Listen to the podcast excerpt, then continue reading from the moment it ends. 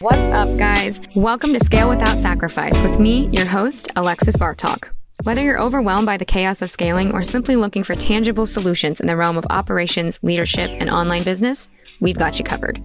Here we dive deep into our entrepreneurial experiences, revealing valuable lessons and offering a rare glimpse into the unfiltered realities and core principles that drive industry leaders. Our mission is to show you that it is possible to scale without compromising what matters most to you, giving you permission to enjoy the now. Let's dive in thing is three steps. Like, how do I keep it as simple as possible? And so literally, if you can ask yourself that every day, I think the business will be in such a different place of like, how can I do this with the least amount of effort? And I mean, you might need to change the verbiage, right? Cause for me, I was like, wow, that's like rewarding laziness. And she was like, oh, that's a belief you have. And I was like, oh, you're right. So I need to deconstruct that because it's not. It's just being smart. And it's, to be honest, it's actually running a business in a feminine flow. Like it's like energies, feminine and masculine. And feminine energy is just like, you just go with the flow. It doesn't have to be a bunch of like doing. I'm not good at that. I hired a coach to help me with it because I'm very masculine energy, but it's interesting.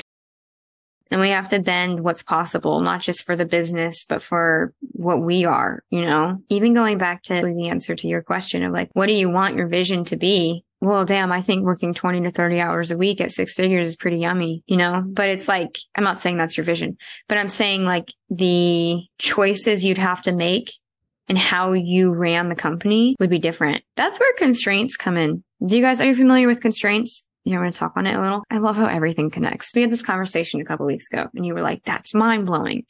And I was like, rules and structure create bandwidth. So like it's kind of a very healthy dichotomy where the more structured you are, the more bandwidth you have. Steve Jobs wore the same clothes every day because he never had to think about it. Right. It's genius. It's the same thing with constraints. Constraints are like, what are the boundaries, basically the non-negotiables of how far I'll go, how much I'll bend. So it's like if I have a constraint where, you know, this season for Q4, I, I can't work over 30 hours a week, but none of my work can suffer. That's the important part. My constraint is I have to take a day off this week. I'm forced to take a day off this week. So I'm going to work less, but I have to get the same amount of work done. You guys, this is so important. Time, money, everything, nothing's linear. And oftentimes when as integrators and systems people, we want things to be linear. My coach gets so mad at me for this because I'm like, yeah, but what's the steps? And it's like sometimes there aren't A, B, C steps because if you can set up constraints that might not even make sense, exiting a company in one year doesn't make sense for really good numbers. Like it, doesn't make logical sense. But when you choose to set constraints where logic doesn't matter, you stop looking at things linearly and you look at things exponentially. And when you look at things exponentially, that's when everything changes. The easiest way to start doing this is with time because time isn't real. We created it as a society to know when we're doing things. It literally doesn't exist. It's a mind bend. You can believe me or not, whatever, but it doesn't. And there's a really cool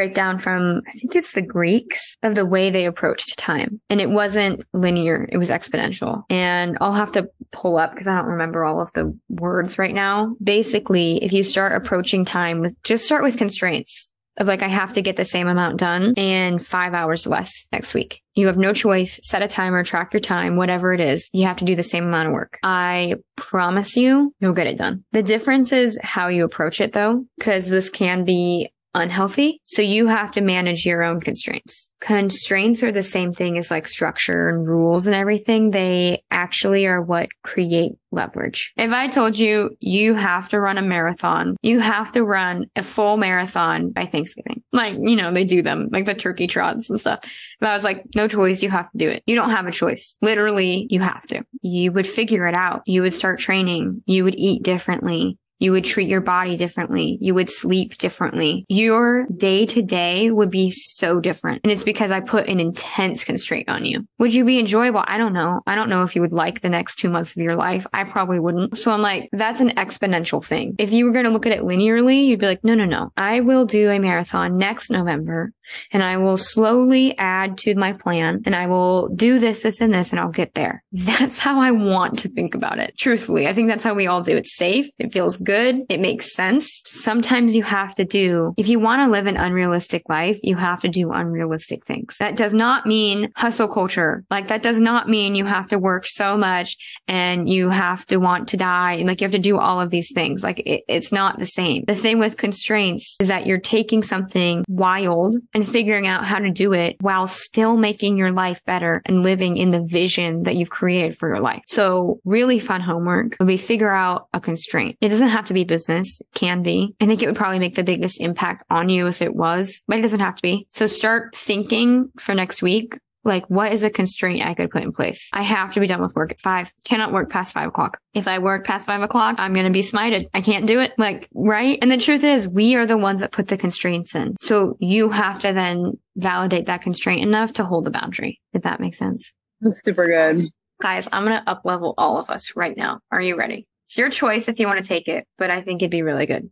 We have one week left of this quarter. Then we go to the next quarter a lot of times when I talk about like quarterly planning and doing different things, I'm talking super linear, talking super logical. What do we need to have in place? What are the targets? What are the numbers? It's very stepping stone, which is good. What I would love you and your visionary to do this next week, look at the linear stuff, but then ask first question, how do we want to feel on December 31st? And I actually want, if you guys are open to it, it's called scripting. I want you to write a letter as yourself of like, it's December 31st. And like, it should just be you, how you felt. How did December 31st? I had the most amazing year of my life so far. I was able to do this, this, and this. Kids were able to enjoy this, this, and this. I connected with my spouse so much more, like whatever it is. That doesn't have to be done and that doesn't need to be shared with anyone. It can if you want. But if you write it as it's December 31st and I would challenge you to let yourself, don't treat that as a assignment treat it as like a journal entry that's fun. Maybe it has all areas of life in it. Like, you know, I feel this way in my body. I'm doing this. I have this relationship. This is where I'm at financially,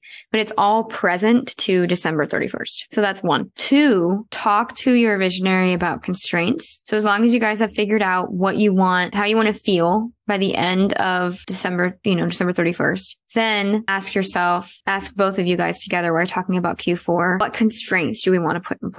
And they could be one constraint. It could be two constraints. It could be both of them could be personal. They could be for the business, right? It doesn't matter what they are, but ask going into the quarter. Cause I bet you going back to the question that you had of like seasons, I bet you that'll actually tell you what season we're going into. Are we in a season where we're just, it's a push. We're growing.